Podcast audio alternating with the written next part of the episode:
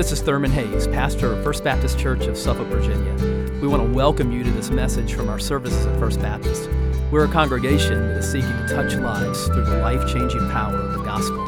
I pray that you'll encounter Christ in his power and love even now as you listen. Well, let me invite you to open your Bibles to the book of Esther this morning. If you're, you're new, we are walking through Esther taken six weeks to, to do that. This is our fourth week in Esther. And so today we're going to look at chapters five and six of Esther and talk about what happens when God displays his power. Esther 5 and 6. So, wow, these two chapters are filled with suspense and satire and humor uh, and bends and turns that uh, come out of, of nowhere and just filled all of it with an incredible display of the, the power of God. And so, if you're new today and new to Esther, uh, 22nd version, there's this guy named Haman who has, uh, has gotten the king to sign off on the annihilation of the Jewish people in Persia. And so, is God going to rescue his people? Is he going to preserve his people?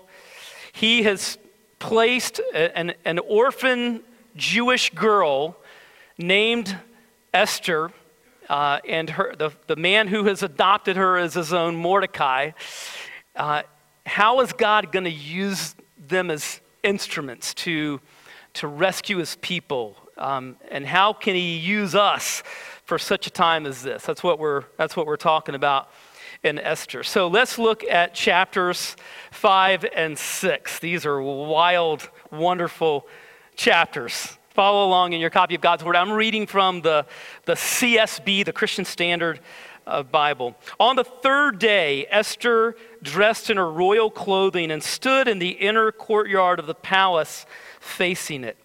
The king was sitting on his royal throne in the royal courtroom facing its entrance.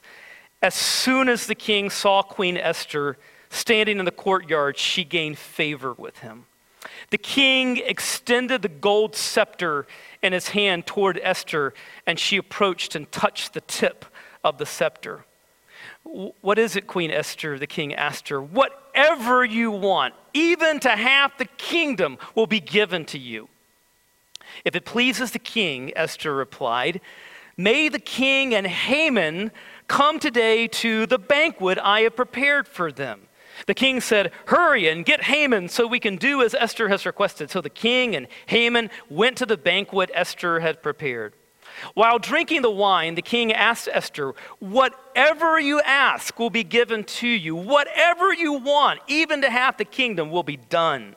Esther answered, this is my petition and my request. If I have found favor in the eyes of the king, and if it pleases the king to grant my petition and perform my request, may the king and Haman come to the banquet I will prepare for them. Tomorrow I will do what the king has asked. That day Haman left full of joy and in good spirits. But when Haman saw Mordecai at the king's gate, and Mordecai didn't rise or tremble in fear at his presence, Haman was filled with rage toward Mordecai. Yet Haman controlled himself and went home. He sent for his friends and his wife Zeresh to join him. Then Haman described for them his glorious wealth and his many sons. He told them all how the king had honored him and promoted him in rank over the other officials in the royal staff. What's more, Haman added, Queen Esther invited no one but me to join the king at the banquet she had prepared. I am invited again tomorrow to join her with the king still. None of this satisfies me, since I see Mordecai the Jew sitting at the king's gate all the time. His wife Zeresh and all his friends told him, Have them build a gallows 75 feet tall. Ask the king in the morning to hang Mordecai on it. Then go to the banquet with the king and enjoy yourself. The advice pleased Haman, so he had the gallows constructed. that night, sleep escaped the king. So he ordered the book recording daily events to be brought and read to the king. They found the written report of how Mordecai had informed on Bigthana and Teresh, two of the king's eunuchs who had guarded the entrance when they planned to assassinate King Ahasuerus. The king inquired, What honor and special recognition have been given to Mordecai for this act? The king's personal attendants replied, Nothing has been done for him. The king asked, Who is in the court? Now, Haman was just entering the outer court of the palace to ask the king to hang Mordecai on the gallows he had prepared for him. The king's attendants answered him, Haman is there, standing in the court. Have him enter, the king ordered. Haman entered, and the king asked him, What should be done for the man the king wants to honor? Haman thought to himself, Who is it the king would want to honor more than me? Haman told the king, For the man the king wants to honor, have them bring a royal garment that the king himself has worn, and a horse the king has himself ridden, which has a royal crown on its head. Put the garment and the horse under the charge of, the, of one of the king's most noble officials. Have them clothe the man the king wants to honor. Parade him on the horse through the city square and call out before him, This is what is done for the man the king wants to honor. The king told Haman, Hurry and do just as you proposed. Take a garment and a horse for Mordecai the Jew who is sitting at the king's gate. Do not leave out anything you have suggested. So Haman took the garment and the horse. He clothed Mordecai and paraded him through the city square, calling out before him, This is what is done for the man the king wants to honor. Then Mordecai returned to the king's gate, but Haman hurried off for home, mournful and with his head covered. Haman told his wife Zeresh and all his friends everything that had happened. His advisors and his wife Zeresh said to him, Since Mordecai is Jewish and you have begun to fall before him, you won't overcome him because your downfall is certain. While they were still speaking with him, the king's eunuchs arrived and rushed Haman to the banquet Esther had prepared. Father, we thank you uh, that you are at work, working your way through your providence through arranging circumstances, through putting the right people in the right places at the right times. And we thank you that you can use us as your vessels in this world if you will allow us to do that. And so show us the principles of your word and how we can live for you in such a time as this. Show us today the miraculous ways in which you display your awesome power. We prayed in Jesus' name. Amen. So, chapter 4 of Esther ends with a cliffhanger. And uh, we, we, are, we are left there just uh, hanging. What is going to happen when Esther goes before the king? Because the law was that if you approach the king uninvited, that that was an automatic death sentence. But, but Esther has determined she wants God to use her. She's trusting her very life into the hands of God. And she says, If I perish, I perish, but I'm going. I'm going before the king uninvited. And so we're left wondering what's going to happen. You know, excavations of uh, the Persian court have, have shown artwork. And, and in that artwork, it shows the king sitting there with his golden scepter, which was the he would extend to people if they were accepted and welcomed. But standing right beside the king in this artwork is a soldier with an axe in his hand that's prepared for people who were who were would not be accepted. And so what is going to happen to Esther? Chapter 4 leaves us hanging. And now we see the answer and we see some principles for our lives. And the first one is this God has the power to turn hearts. God has the power to turn hearts. What, what has been happening in the three days prior to Esther coming before the king. We see it in the, at the end of chapter 4 and verse 16. Esther says there, Go and assemble all the Jews who can be found in Susa and fast for me. Don't eat or drink for three days, night or day. I and my female servants will also fast in the same way. After that, I will go to the king, even if it is against the law. If I perish, I perish. So, what we see here is that Esther has gotten the whole Jewish community to be praying for her, to be praying for this moment that God would turn the heart of the king. So, what happens? Verse 1 of chapter 5. On the third day, Esther, dressed in her royal clothing, and stood in the inner courtyard of the palace facing it. The king was sitting on his royal throne in the royal courtroom facing its entrance. Now, by beginning verse 1 with these four words, on the third day, the writer here is highlighting what has been happening for three days, namely that the people have been praying. And so, what he's saying here is that what is about to happen is going to be an answer to prayer. Verse 2 As soon as the king saw Queen Esther standing in the courtyard, she gained favor with him from the first moment. As soon as he sees her, she gains favor with him. God has been doing his work. Proverbs 21 and verse 1 says, The king's heart is a stream of water in the hand of the Lord. He turns it wherever he will. God has the power to turn hearts, which is why we should not only pray for people in authority and government positions and things like that, but we should pray for our lost friends. We should pray for our, our family members who, who don't yet know Christ.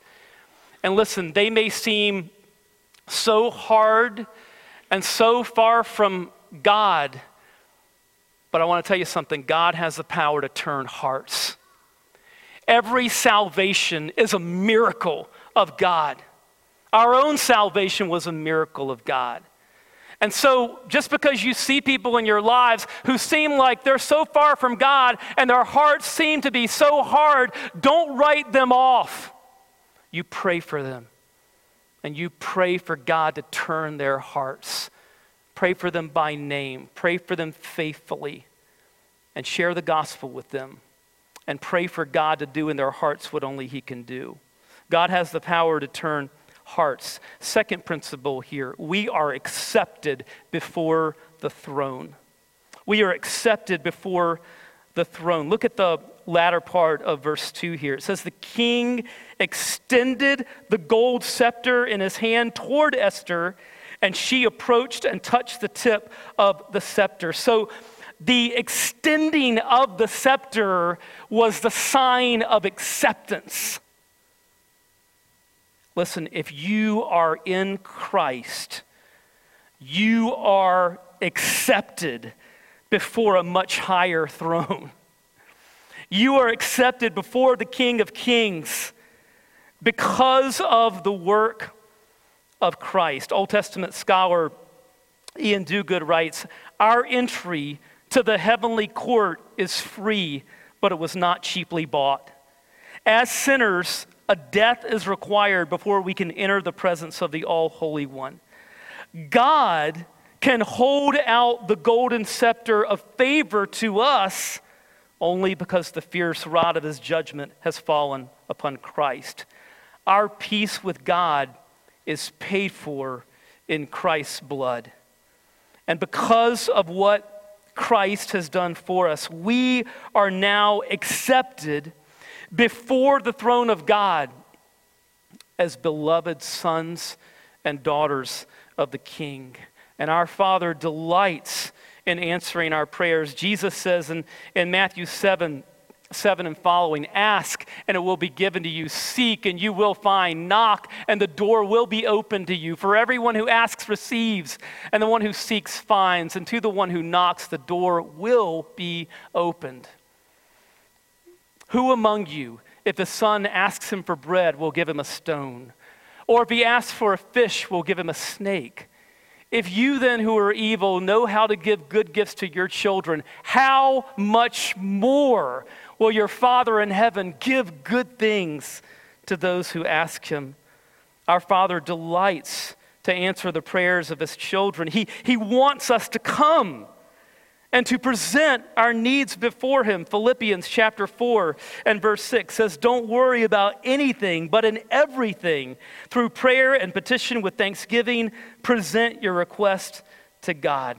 Our Father wants us to come, and He wants us to come boldly. Hebrews chapter 4 and verse 16 says, Therefore, let us approach the throne of grace with boldness, so that we may receive mercy and find grace to help us in time of need. Now, listen, what are you doing with this precious privilege? You have been given an entry card before the throne into the very throne room of God. You've been given an entry card that is signed with the blood of Christ. You were accepted before the throne 24 7 because of the work of Christ on your behalf. Your Father wants you to come. What are you doing with that precious privilege? Why are you prayerless? Why are you living your life like a practical atheist as if everything depends upon you? We're called to live lives of, of prayer. And, and not only does God invite us to ask, but he can do so much more than what we ask or imagine. Look at verse 3. The king looks at Esther and he says, What is it, Queen Esther? The king asked her, Whatever you want, even to half the kingdom will be given to you. I mean, these people have been praying just that the king would spare her life and spare the lives of her people. and the king looks at her and he just gives her a blank check. Like, whatever you want it'll be done for you. Ephesians 3:20 says that God's able to do far more abundantly than all we can ever ask or imagine. There's a third principle that we see here, and that is laugh at the devil.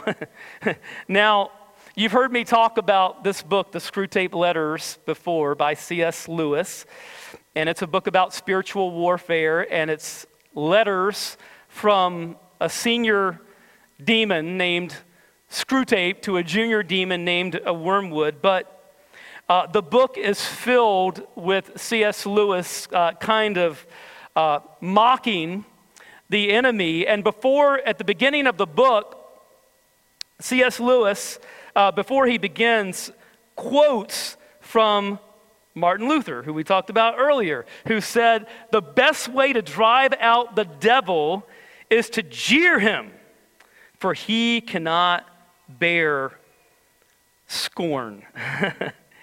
we're, we're coming to a part of Esther here uh, that is filled with jeering of the enemy. Um, and it's mocking and it's jeering Haman but we know here that Haman is really just a tool of the principalities and powers of darkness. And so, really, it's the ultimate enemy, uh, Satan, who is being um, uh, mocked here and uh, held up for ridicule. By the way, uh, we talked about when we were in chapter 3, we talked about uh, the, the dice, the lots that were that Haman cast, and in, Hebrew it's uh, it's pur, and in uh, plural it's purim. So Purim is uh, it's it's probably the fun. It's called the funnest Jewish holiday. It usually falls in March. Uh, the first time that I ever went to Israel with Lindsay, who I see sitting out here today, uh, was in March, and I was sitting beside an Israeli woman on the plane and she, she was telling me about uh, Purim because it had just happened in Israel. And she told me, well, it's actually a lot like your American Halloween because uh, kids dress up in costume and they wear Haman masks and people give out uh, candy and, and, and, and that kind of thing. Um, it's a, it's, it's a, a, holiday with a lot of uh, fun and laughter. And in certain synagogues, the book of Esther is read and all 54 times that Haman's name is read, people will jeer and stomp their feet. Um, Purim is a, is a hoot, and it's filled with a lot of humor. And that's the case with this, this section that we're, we're, we're coming up on as we just see God doing his thing as only he can do it. God is just showing off here. So, what's going to happen? Um, after, um, after the king, in verse 3, essentially just tells Esther, he said, Hey, Whatever you want, it'll be done. What do we expect? We expect her to just come pouring out with, hey, I, you, I want you to spare my people, right? We, but she throws us a curve. In verses 4 and, and, and 5, she says, If it pleases the king, Esther replied, May the king and Haman come today to the banquet I have prepared for them. The king said, Hurry and get Haman so we can do as Esther has requested. So the king and Haman went to the banquet Esther had prepared. Um, you see, at this point, there are lots of people from the court that are around. She's not alone with the king, so she's using discretion. She doesn't kind of put it all out there on the table at once, her request. She's kind of drawing this out We'll talk more next week about some more reasons for why. Um, but the key thing here is the word prepared. We see it in verse 4, we see it again in verse 5. The banquet I have prepared, the banquet Esther had prepared. What does that tell us? It means that when she went in before the king, she was confident that God was going to answer prayer. She had already prepared the banquet, right? She's confident that God is, was going to answer prayer. Uh, Jesus says in Mark 11, 22 through 24, have faith in God.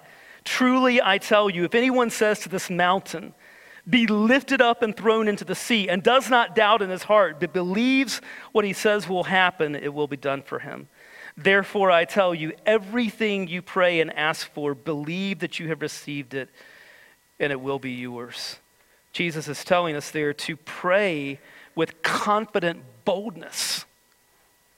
That's the way that Esther entered that room. She already had the banquet prepared as if God was going to answer prayers. Verse 6 While drinking the wine, the king asked Esther, Whatever you ask will be given to you. Whatever you want, even to have the kingdom, it will be done. For the second time, he just kind of gives her this blank check. But once again, Esther kind of draws it out.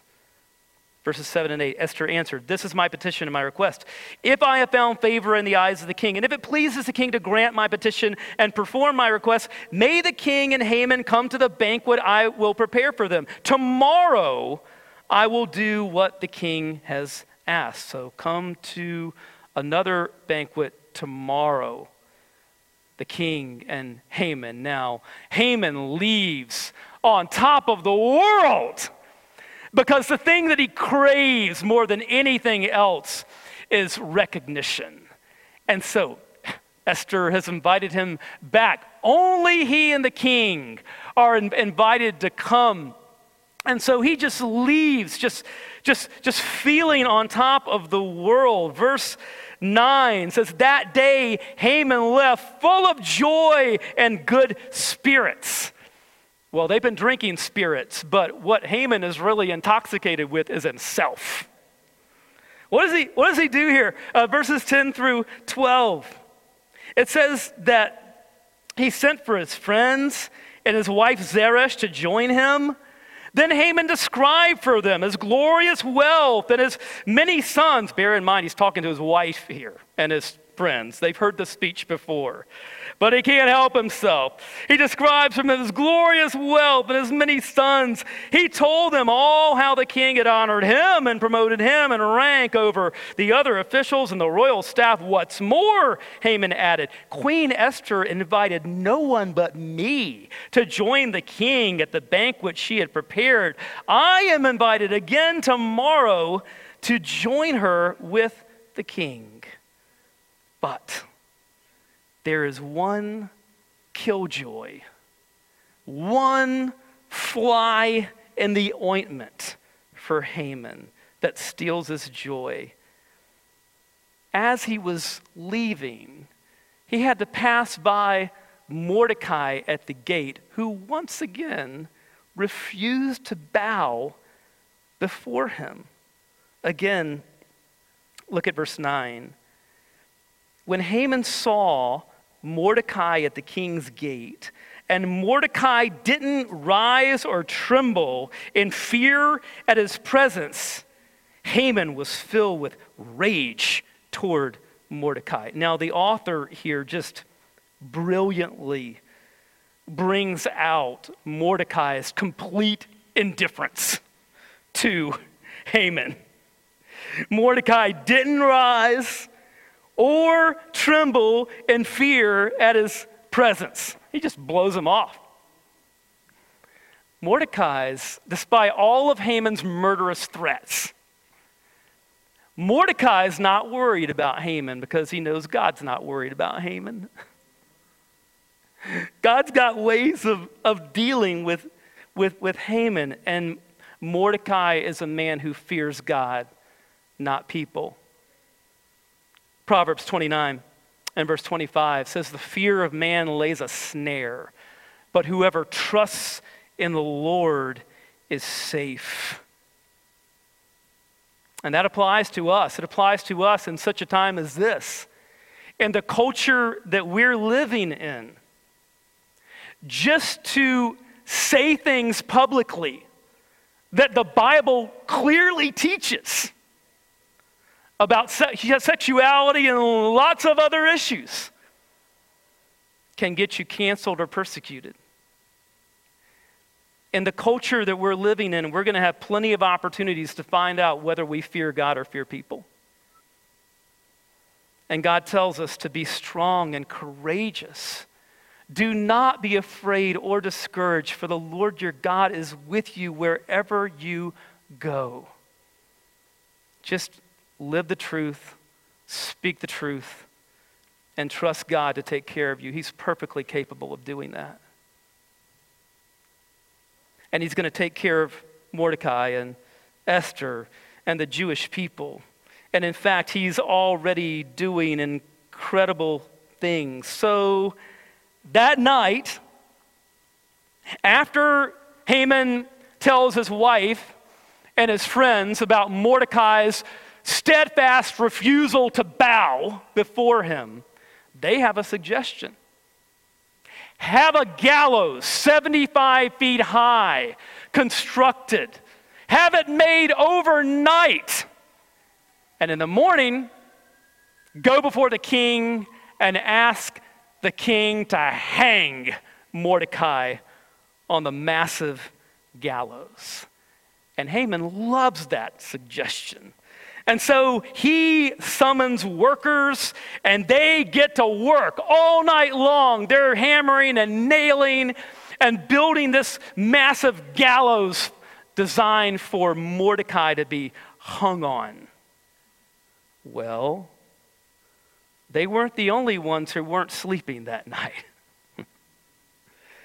King Ahasuerus can't sleep. He can't sleep a wink. He's tossing and turning. Now, you know, there were all kinds of things that King Ahasuerus could have done that would have been some of his favorite pursuits, that would have been completely in character for him. You know, he could have had his servants to come, and uh, we saw in early chapters his love for booze. He could have ordered booze and pass out drunk. Uh, he could have ordered them to bring him lots of gourmet food and eaten himself into a food coma and fallen asleep.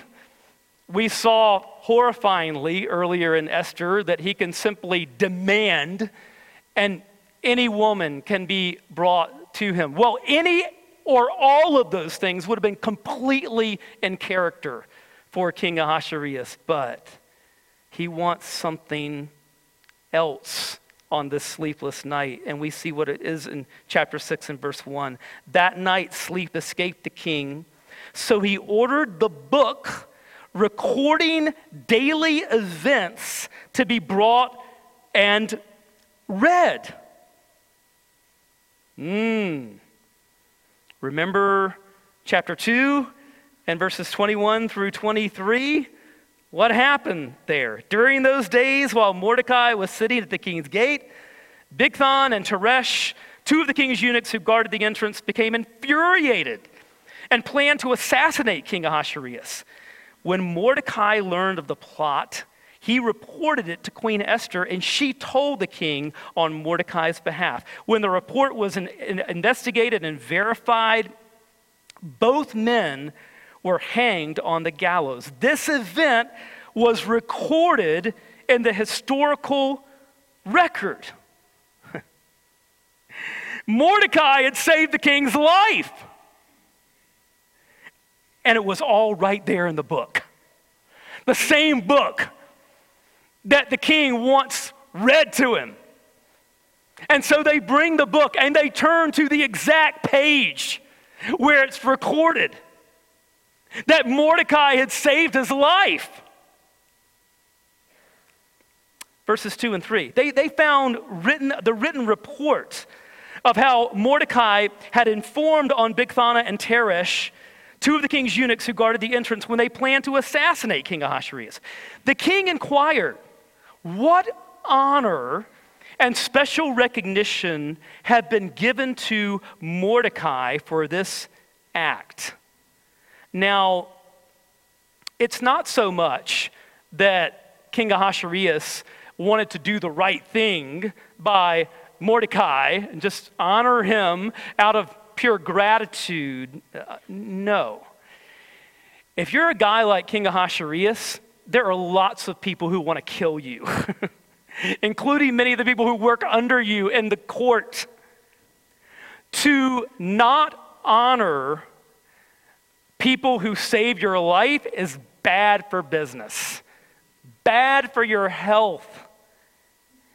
And so when, when the king hears about this, his, his, his, question, his question here is what honor and special recognition have been given to Mordecai for this act? And it says in verse 3 the king's personal attendants replied, Nothing has been done for him.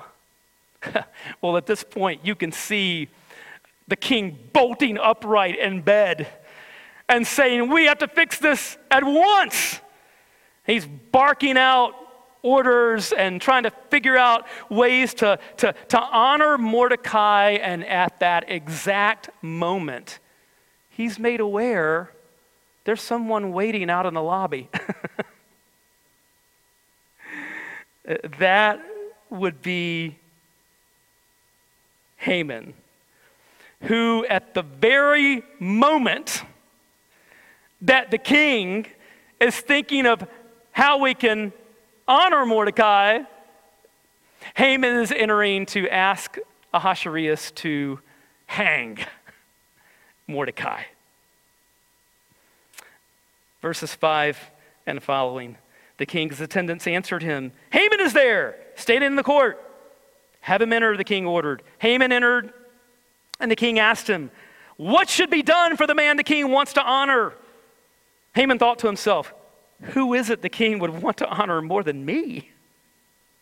Haman told the king, For the man the king wants to honor, have them bring a royal garment that the king himself has worn, and a horse the king himself has ridden, which has a royal crown on its head. Put the garment and the horse under the charge of one of the king's most noble officials. Have them clothe the man the king wants to honor. Parade him on the horse through the city square and call out before him, This is what is done for the man the king wants to honor. The king told Haman, Hurry and do just as you proposed. Take a garment and a horse for Mordecai the Jew who is sitting at the king's gate. Do not leave out anything you suggested. Oh, what I would give to see the look on Haman's face. Well, somehow he manages to get it together enough to move his body and to go out to the king's gate and put this royal garment on Mordecai and prop him up on the horse and then he leads him through the city square, the city plaza, calling out, This is what is done for the man the king wants to honor. And then he covers his head in shame and he goes home. And if he expected any sympathy there, he was barking up the wrong tree. Because he goes home and he tells his wife and his close friends, and they essentially tell him, You are doomed. You are toast. You're done. Verse 13 Haman told his wife Zeresh and all his friends everything that had happened. His advisors and his wife Zeresh said to him, Since Mordecai is Jewish and you have begun to fall before him, you won't overcome him because your downfall is certain. Now, a couple of things here in verse 13. First of all, the phrase, since Mordecai is Jewish. So something is beginning to dawn on these people. You know, if the, if, if, if the Jews' God can somehow miraculously lead them out of slavery in Egypt, and if he can somehow preserve them through invasion and now exile, clearly the God of the Jews is protecting them, blessing them. Even they have begun to see that. And then there's the phrase in verse 13 um, you, have, you have begun to fall before him. Do you see the irony here? This whole thing started because Mordecai refused to fall before Haman. And now, in the providence of God, it is Haman that is falling before Mordecai, or really Mordecai's God. The fourth thing that we see, and we're seeing it every week, is that the story points to the Savior. The story points to the Savior. A couple of things here. First of all, Christ became a curse for us. Christ became a curse for us. Haman in the story has brought himself under a curse. In the promises of Genesis 12 3, that God makes to Abraham about the Jewish people, he says, Whoever blesses you, I will bless. Whoever curses you, I will curse. And Haman has brought himself under the curse of God for seeking to annihilate the Jewish people. Yet we too are, in a way, under a curse. How so? Galatians 3:10 says for all who rely on the works of the law are under a curse because it is written everyone who does not do everything written in the book of the law is cursed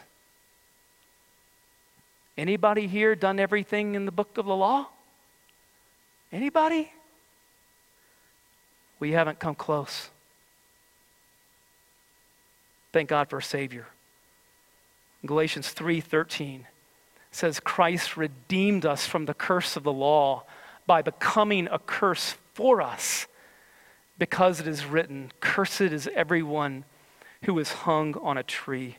Christ saw the curse that was hanging over our heads. And he said, Put it on me. Christ became a curse for us. Second, Christ is the man the king delights to honor. Christ is the man the king delights to honor ultimately. Again, let's look at verse 13 here of chapter 6. You, you see this phrase here.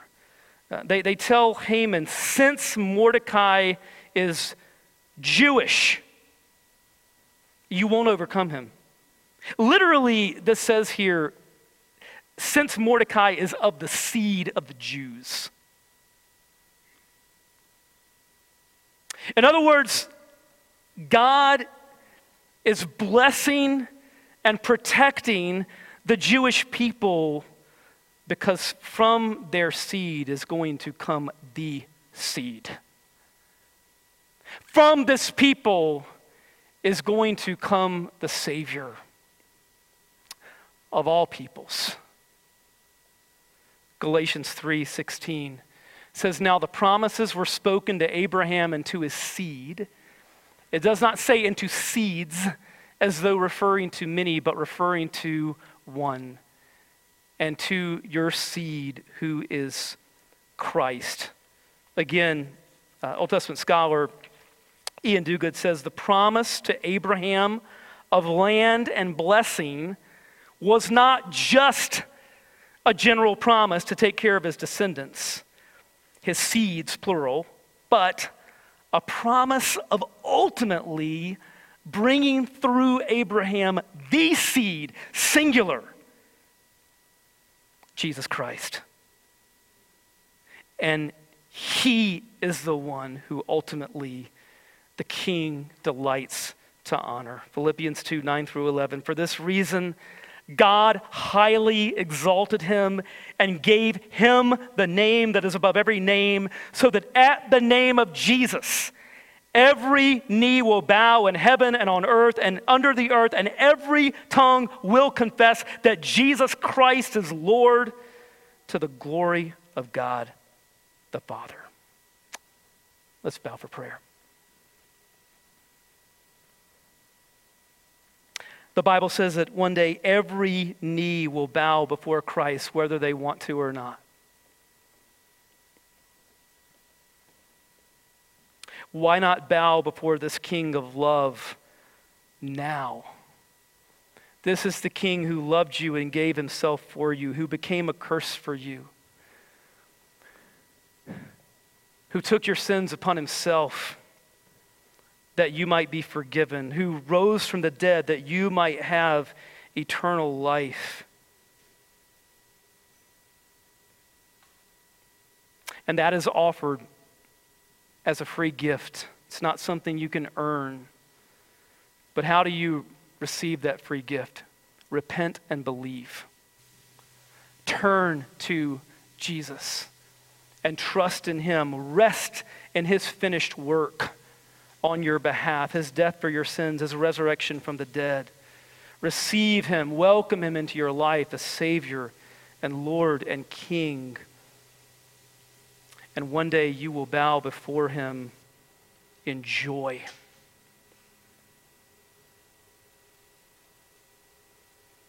Christ invites you to turn to him now. He says, Come to me, all you who are weary and heavy laden, I will give you rest. As believers, are we honoring this king with our lives, every aspect of our lives? Is there something in your life today that needs to be surrendered, something that needs to be repented of?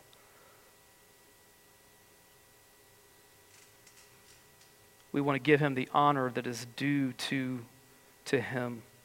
And so, Father, we pray that you would have your way in our lives, Lord uh, for anyone who needs to turn to Christ as Savior and Lord. Father, may this be a day of salvation, of new life. Father, for believers, work in our lives right now that our lives will be broken to your purposes. And the name Christ, we pray. I hope you've been blessed by this message. Christ is the answer for every need, now and for all eternity. As someone once said, Jesus plus nothing equals everything, and everything minus Jesus equals nothing. Have you trusted in Jesus as your Savior? If not, why not now? His arms are open wide to receive you. It may help to pray a prayer like this Father, I know that you are holy and that I have sinned and fallen short of your glory. I know that you are a righteous God who must punish sin, but I believe that your Son Jesus took my punishment for me, died in my place, and rose from the dead so that I could have eternal life. Right now, I turn to Jesus and trust in his finished work for me. In his name I pray. Amen. You know the Bible says this in John 1:12, to all who did receive him, who believed in his name, he gave the right to become children of God. And that means that if you've received Christ, God has adopted you as his beloved child, his very own son or daughter. Just imagine it. Almighty God, the Lord of this universe, the one who possesses all authority in heaven and earth, is now your loving Father, and you are his child. You say, I love him. How can I honor God with the rest of my life? Well, when you love someone, you want to spend time with them. We get to know God through His Word, through prayer, and through His people. I would encourage you to pick up a copy of the Bible and begin to read it. Begin to pour out your heart to Him in prayer. And find a church family where the Bible is preached, where Christ is exalted, and where His love is flowing. If you're local, I want to invite you to the church I pastor, First Baptist Church of Suffolk, Virginia.